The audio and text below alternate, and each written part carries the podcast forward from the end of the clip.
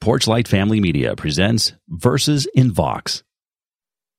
Today, Evening Solace by Charlotte Bronte, read by Nicole Rodriguez.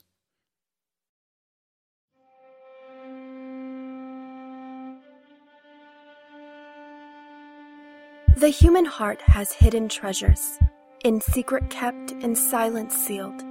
The thoughts, the hopes, the dreams, the pleasures, whose charms were broken if revealed.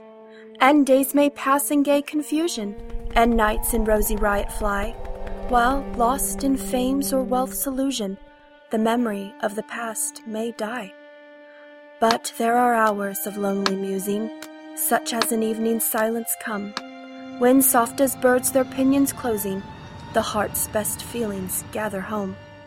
Then in our souls there seems to languish a tender grief that is not woe, and thoughts that once wrung groans of anguish now cause but some mild tears to flow.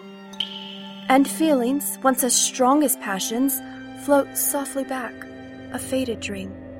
Our own sharp griefs and wild sensations, the tale of others' sufferings seem Oh, when the heart is freshly bleeding, how longs it for that time to be, when through the mist of years receding, its woes but live in reverie.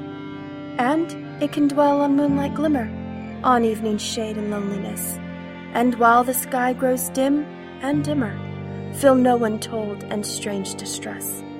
Only a deeper impulse given by lonely hour and darkened room to solemn thoughts that soar to heaven, seeking a life and world to come.